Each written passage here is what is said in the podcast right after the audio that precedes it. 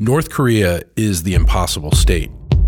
It's a place that stumped leaders and policymakers for more than three decades.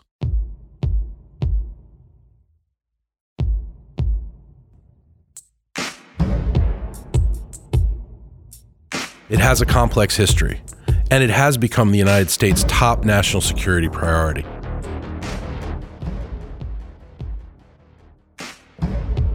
Each week on this show, we'll talk with the people who know the most about North Korea.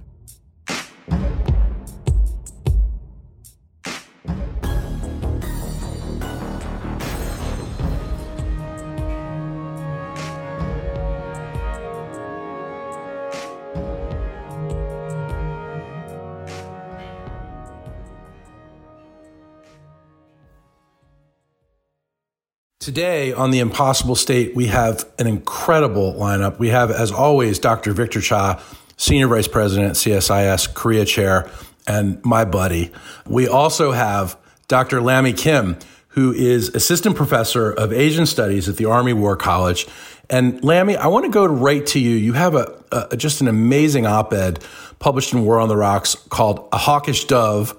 Question mark President Moon Jae-in and South Korea's military. In your op ed for War on the Rocks, you explain the seemingly contradictory approaches by President Moon to national security. Can you tell us what you mean by a hawkish dove? There's, you know, there's a little bit of a contradiction in there, of course. Well, uh, first of all, thank you very much for having me here. And I'd like to state before we begin that the views expressed here are mine and do not necessarily reflect the official policy of the US government. So I started this project uh, because I was puzzled by this contradiction where President Moon Jae-in, who is a liberal dove, was pursuing a military buildup. As the audience of this podcast uh, should be aware, President Moon Jae-in has been pursuing the peaceful engagement policy toward North Korea in 2018, he ushered in a detente on the Korean Peninsula, although a short-lived one, and he met with Chairman Kim Jong-un three times and facilitated a summit between the United States and North Korea.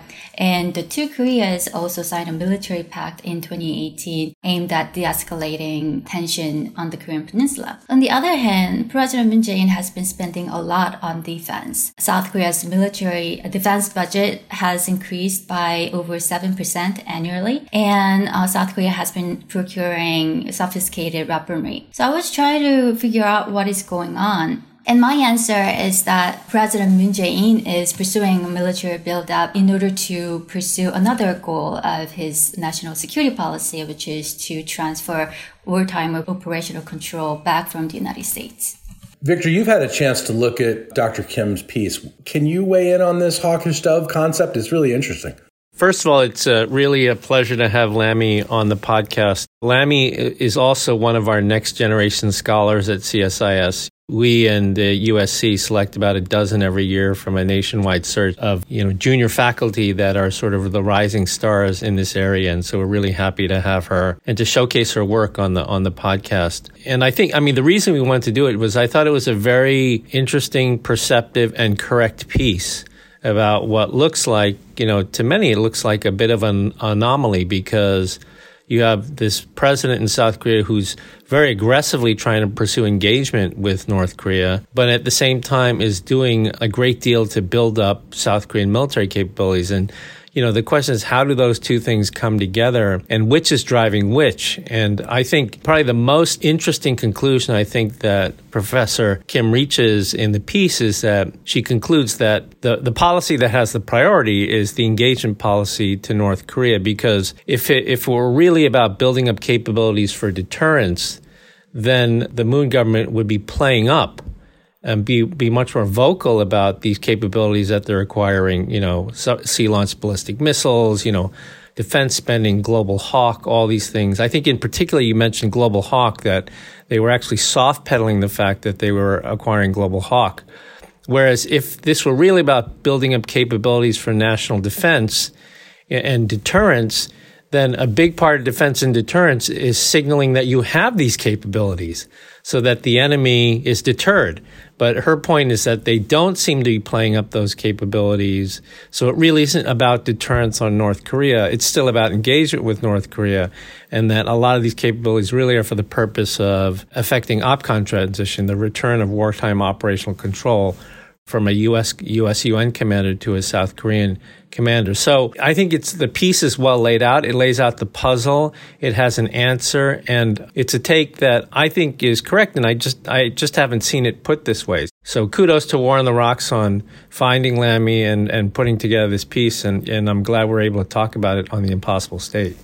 Really interesting. So for our listeners who might not know, Dr. Kim, can you explain what wartime OPCON or operational control is and why that's important to uh, President Moon and the progressives?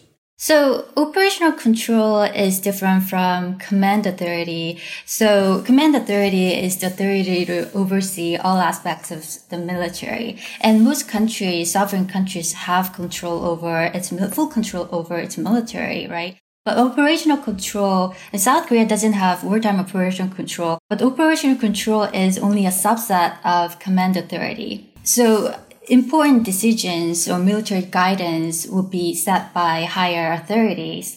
Uh, but the operational control is just basically the authority to assign forces to carry out the mission set by higher authorities. So when South Korea was invaded by North Korea in 1950, President Lee Sung-man transferred full operational control to the UN command who was at the time General MacArthur. And then that remained that way until 1978 when the two allies established the Combined Forces Command. In 1978, the commander of the Combined Forces Command, who is also the commander of the US Forces Korea, took over operational control. But after the end of the Cold War, the South Korea took back uh, operational control during peacetime. And the two countries have been negotiating over completing the full operational control transfer since that point. And South Korean liberals have been pursuing operational control transfer, especially President Moo-hyun was a big proponent of that. And President Bush uh, agreed to transfer operational control. But basically, I don't want to go into too much detail, but basically, South Korean conservatives have expressed concerns about completing operational control during wartime because they were concerned about negative repercussions of that on, on the US's security guarantee. However, for South Korean liberals, this is a very important sovereignty issue because they believe that, you know, any countries, any sovereign country should have full control over their militaries and not having that is a sort of a humiliating signal that this country doesn't have full national sovereignty and an ability to defend itself from North Korea's threats. So, Victor, can I ask you on the other side of that, what, what is the U.S.'s view of OPCON and what progressives in the Republic of Korea and President Moon actually want to do with it? Yeah. Uh, so I think the U.S. view is yes, uh, this wartime operational control should be transferred to South Korea at some point, but it largely requires both countries having confidence that South Korean capabilities are at the right level, whether we're talking about intelligence capabilities or other sorts of capabilities, are at an adequate level such that this transition can be made with confidence and without any impact on readiness and uh, deterrence capabilities. You know, initially, as Lami said, this was something that was discussed during the Bush administration with former President Roh Moo-hyun. I was actually in the government at that time, and I remember these conversations very well. And um, at the time, Secretary Rumsfeld was uh, fully in favor of this and actually wanted to do it on an accelerated timeline. But I think for many of the um, professionals in the room and, and around, it was way too early. In part because the capabilities on, South, on the South Korean side weren't adequate yet. And I mean, the, there was a real North Korean threat out there that only got amplified after they tested a nuclear device in October of 2006. So where things moved then was instead of a date certain, like, you know, wartime OPCON transfer must happen by a certain date, it moved to a paradigm where it was based on the conditions, a conditions based return. And Conditions based means both the external threat and it also means the conditions within the alliance. And so that's where we've been so far. So to sum up, I mean, the U.S. position has been wartime OPCON should happen, but it should happen when the conditions are right for it to happen. As Lami says in her article, this is an issue that has gotten very complicated and very confused and very political in the public discussion in Korea. You know, it's not a big discussion here in the United States, only for alliance watchers, but it's a huge issue in Korea that permeates South Korean society. You see it portrayed in South Korean movies and all sorts of things.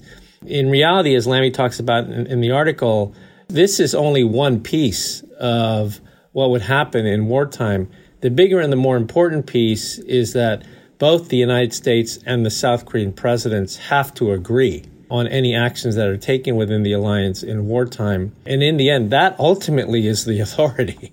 So it's really, it's been overplayed that it's this notion that, oh, the United States can dictate everything that the South Korean military can do during, during wartime. That is not true at all, right? But I think Lami would agree that that is, it often gets confused that way, you know, and that creates all sorts of misperceptions and makes for, you know, makes for strange politics as well. Well, former President Trump seemed to think that he could dictate everything to the South Koreans. I take it as there's a different approach being taken in the Biden administration. Is this something that could happen during President Biden's four years, do you all, both of you think, or is it something that we're looking a little bit further down in the future? Well, that really depends on how quickly South Korea meets conditions that Dr. Cha just talked about. The conditions are that South Korea, first of all, should have the ability to effectively lead the combined forces and also be able to counter North Korea's nuclear and missile threats. That is something that South Korea can try to do at least, but a more important decision or difficult decision to meet is that the security environment should be conducive to the such transfer, uh, which means that there will be peaceful uh, environment on the Korean Peninsula that, that is not necessarily within South Korea's control. And th- this well, President Moon Jae-in tried really hard to complete the OPCON transfer during his terms, but that is not going to happen. Partially, the process was delayed because of the pandemic, because the two countries were to determine South Korea's capabilities during military exercises, but those exercises had to be scaled back because of the pandemic. So let me ask to both of you with the South Korean presidential election next March, do you foresee military buildup to continue in South Korea? And what does that mean, if so or not? What does it mean for the U.S. ROK alliance? Well, I think that this trend will continue because at this point anyway, a presidential candidate, the Democratic Party's presidential candidate Lee Jae-myung is leading the polls. And he is somewhat different from President Moon Jae-in, um, but still, you know, he shares some beliefs and values with President Moon and some other liberals. And then he has been also a proponent of wartime operational control. And so I think that that is going to happen. And in a way, what does that mean for the United States? I think that in a way it is a good thing because if South Korea enhances military capabilities, that means uh, enhanced capabilities of the allies, the combined forces. However, on the other hand, I'm a little bit concerned about some discussions that American troops, American soldiers will have uh, about the operational control. Because if a South Korean commander commands the combined forces, then some Americans may have the same concerns about, you know, putting U.S. forces under a foreign officer which is against the so-called Pershing rule, and some uh, Americans would not be happy about it. Victor, I agree. I mean, I think if the ruling party candidate is to win the election, that on this particular issue, they will continue to push hard, as the current government has done, to try to affect this as soon as as soon as possible. I think, frankly, it's less based on assessments of military readiness and deterrence, and it's very political because it's couched as regaining sovereignty, right? That's the way it's couched.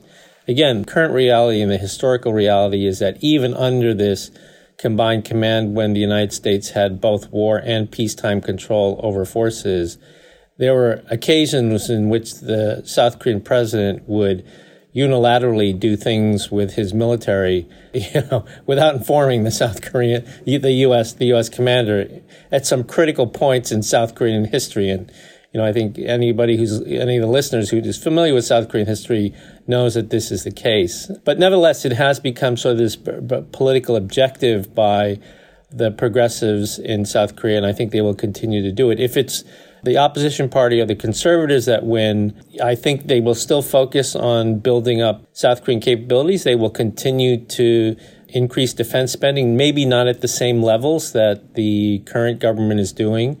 Uh, but they will continue to increase uh, defense spending. They will not push as hard for a timeline on OPCON transition, and they will really try to build capabilities in, in conjunction with the alliance rather than separate from that. You know, could that mean things like more trilateral cooperation among the three allies, US, Japan, Korea, under the opposition party if they win? I think that would be more possible. It could even mean more cooperation on missile defense bilaterally and trilaterally that we might see if the opposition were to win. But on the um, progressive side, if the incumbent government and the party win, uh, I think we'll see very much the same message on OPCON transition as a single isolated issue that they will want to pursue. Fascinating. So, the other part of this podcast is we want to discuss, Victor, your piece that came out in Foreign Affairs. And the piece really, it, the piece is called The Last Chance to Stop North Korea but in the question mark, you know, kind of asking the question. And in your foreign affairs op ed last month, you argued that there's another path to revive nuclear diplomacy with North Korea and to stop a coming crisis than the ones we've pursued so far. Could you give us a sense of what the piece said and why you think that this is an important argument? Sure, I'd be happy to. First of all, thank you. This I, feel like we're in an academic seminar. We're discussing all these writings. I think Andrew, this is from your experience from teaching at Tulane. You're becoming much more professorial in your hosting of these podcasts, but I welcome it. Well, th- th- it's good. It's good to know that it's it's seeping in somehow because, as you know, Victor, I'm a rookie here, and uh, this is this is my first rodeo when it comes to teaching. So uh, I'm hoping to be more professorial as we go forward. Okay, I won't tell the listeners you're wearing a tweed jacket and smoking a pipe right now. So. That's right. So, you know, anybody who's worked on North Korea policy knows famously that this is the land of lousy options, right? There are never good choices, there are only bad choices and worse choices.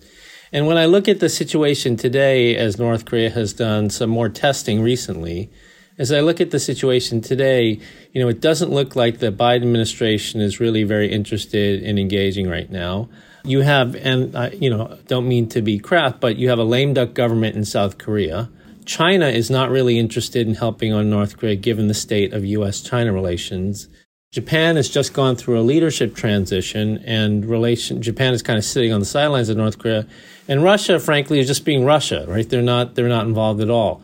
And so, on this current path, I think we're headed towards a crisis because sooner or later, North Korea has been relatively quiet, but sooner or later, they will start to test more capabilities.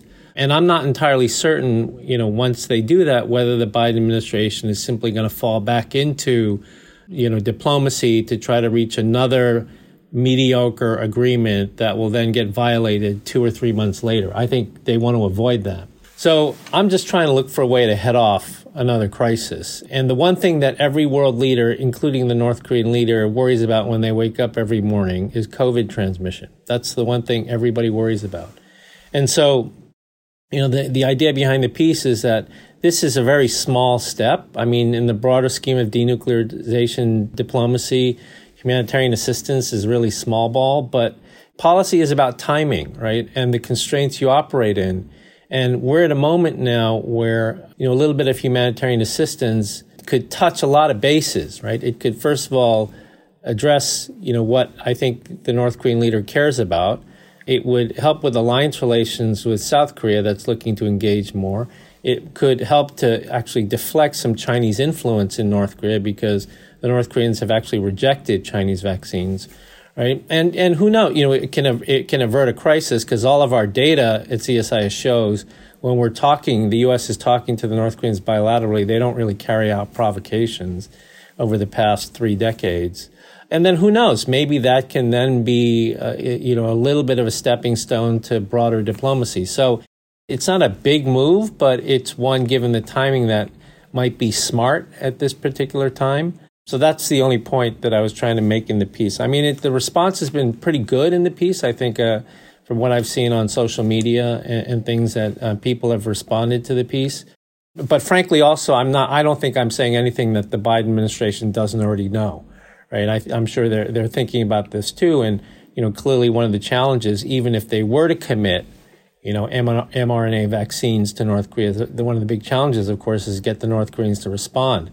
They haven't really been responding to anybody recently. Well, let me ask you both this. The the North Korean issue, as you point out, Victor, has been a back burner issue so far for the Biden administration.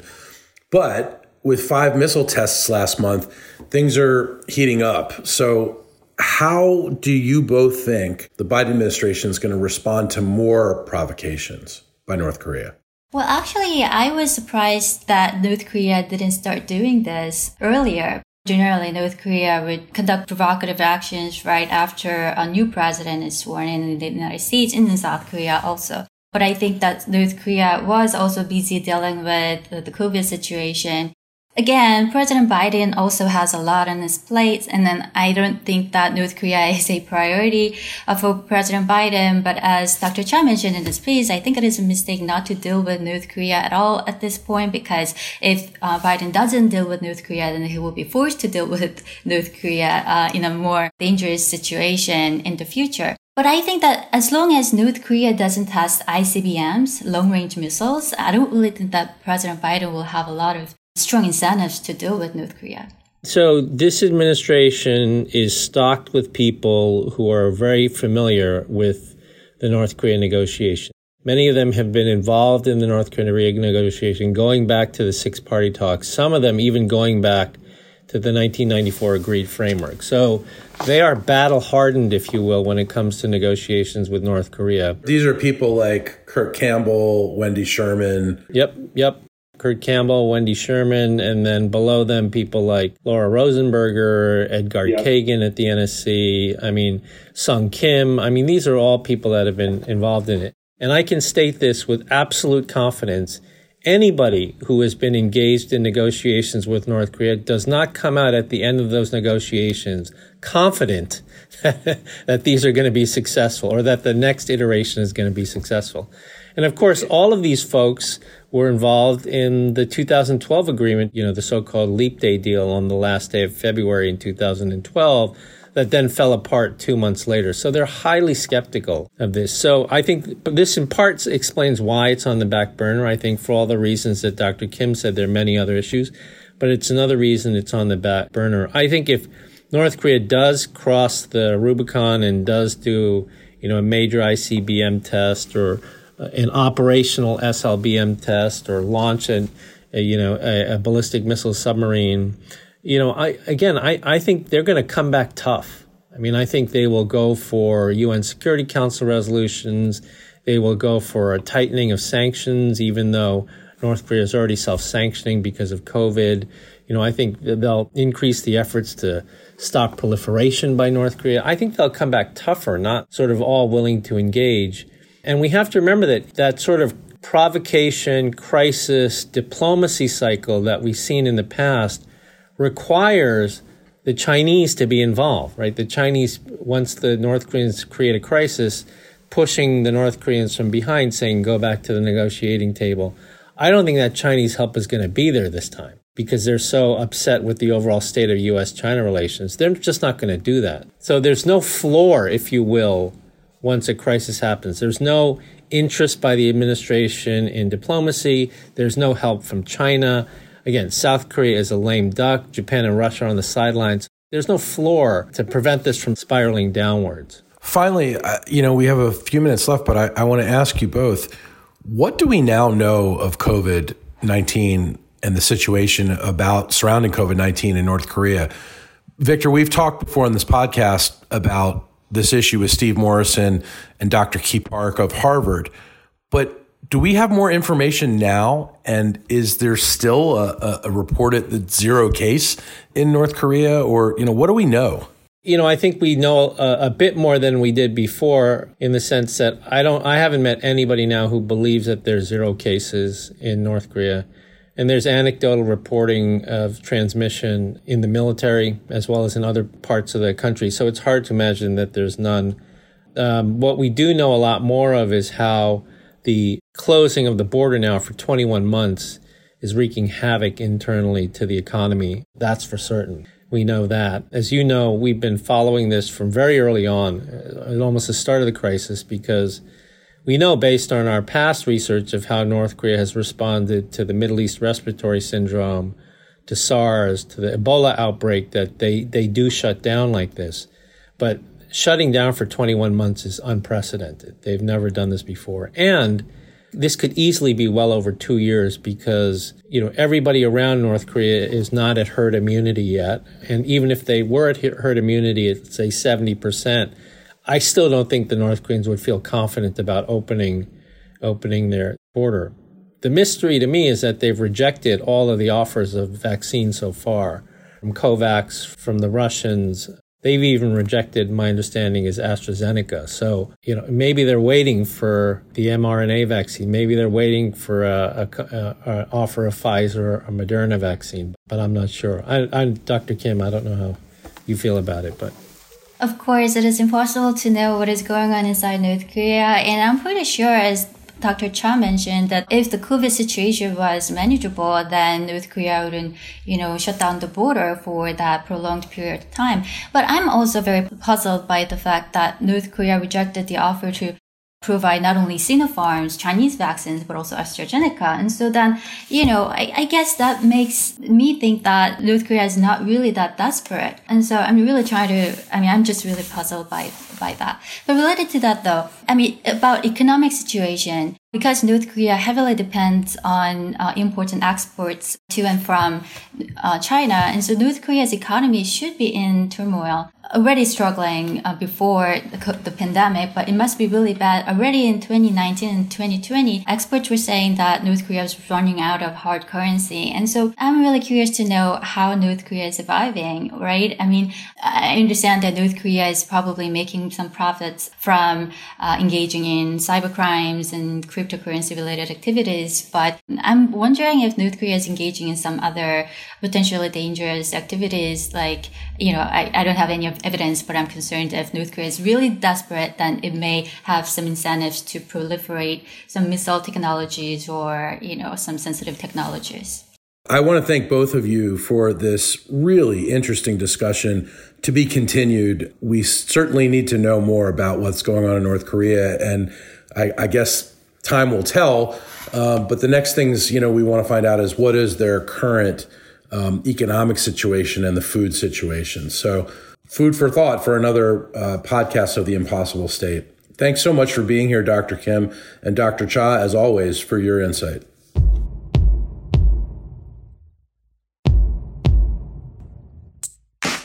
If you have a question for one of our experts about the impossible state, email us at impossiblestate at csis.org.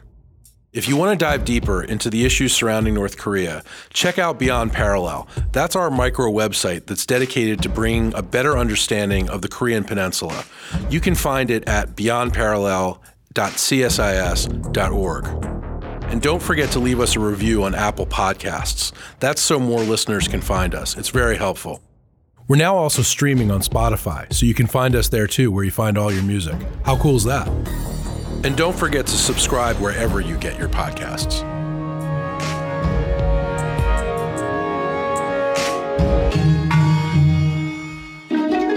This is The Impossible State.